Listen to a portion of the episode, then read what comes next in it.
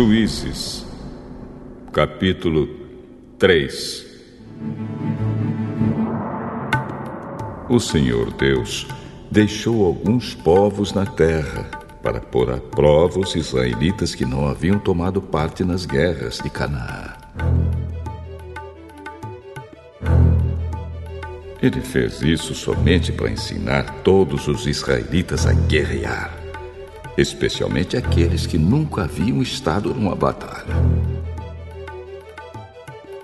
Os povos que ficaram na terra foram os moradores das cinco cidades dos filisteus, todos os cananeus, os sidônios e os heveus que viviam nos montes Líbanos, desde o monte Baal Hermon até a subida de Amate.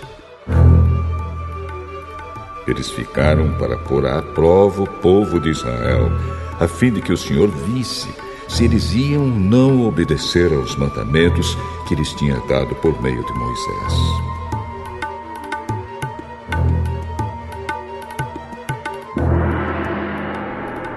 Assim o povo de Israel ficou morando no meio dos cananeus, dos heteus, dos amorreus, dos perizeus, dos efeus e dos jebuseus. E os israelitas casaram com essa gente e adoraram seus deuses. O povo de Israel esqueceu o Senhor, seu Deus.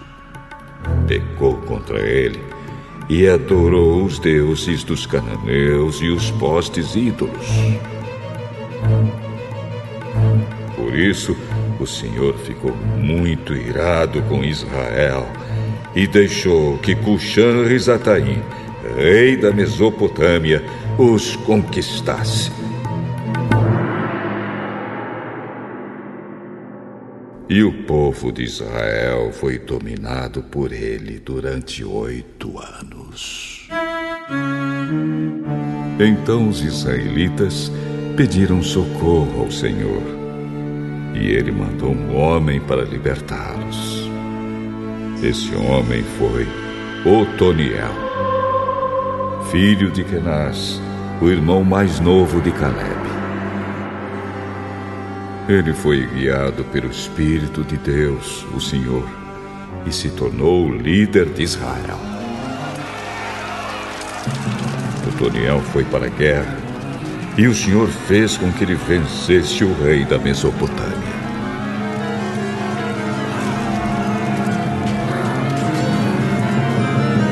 Depois disso, Otoniel ainda viveu quarenta anos.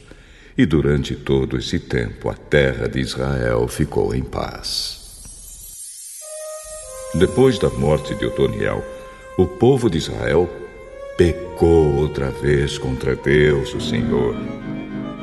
Por causa disso, o Senhor fez com que Eglom, rei de Moabe, ficasse mais forte do que eles. Eglom se juntou com os amonitas e os amalequitas, e eles atacaram Israel e tomaram Jericó, a cidade das palmeiras. O povo de Israel foi dominado por Eglom durante dezoito anos. Então os israelitas pediram outra vez socorro ao Senhor, e ele mandou outro homem para libertá-los. Foi Eúde, filho de Gera, da tribo de Benjamim. Eúde era canhoto. O povo de Israel mandou Eúde levar o pagamento dos impostos para Eglom, rei de Moabe. Então Eúde fez um grande punhal, de mais ou menos meio metro de comprimento. Ele amarrou o punhal debaixo da roupa, do lado direito, e foi levar os impostos a Eglom, que era muito gordo. Depois de entregá-los, Eúde mandou embora os carregadores. Mas ele voltou do lugar onde estavam as imagens de pedra, perto de Gilgal, e disse ao rei: Ó rei, tenho uma informação secreta para lhe dar. Então o rei ordenou que todos os outros saíssem da sala. e todos saíram. O rei estava sentado na sua sala de verão, no terraço. Eúde chegou perto dele e disse: Tenho um recado de Deus para o Senhor. O rei se levantou. Então, Eúde, com a mão esquerda, tirou o punhal que estava no seu lado direito e o enterrou na barriga de Eglom. O punhal entrou até o cabo e a gordura o cobriu, porque Eúde não o tirou da barriga do rei. E a ponta do punhal apareceu entre suas pernas. Em seguida, Eúde trancou as portas, saiu pela janela e foi embora. Aí os empregados chegaram e viram que as portas estavam trancadas. Então pensaram que o rei tinha ido ao banheiro. Esperaram muito tempo, mas como ele não abria a porta, pegaram a chave e a abriram. E o rei estava morto, caído no chão. Enquanto eles estavam esperando, Eúde fugiu. Passou pelas imagens de pedra e foi para Seirá.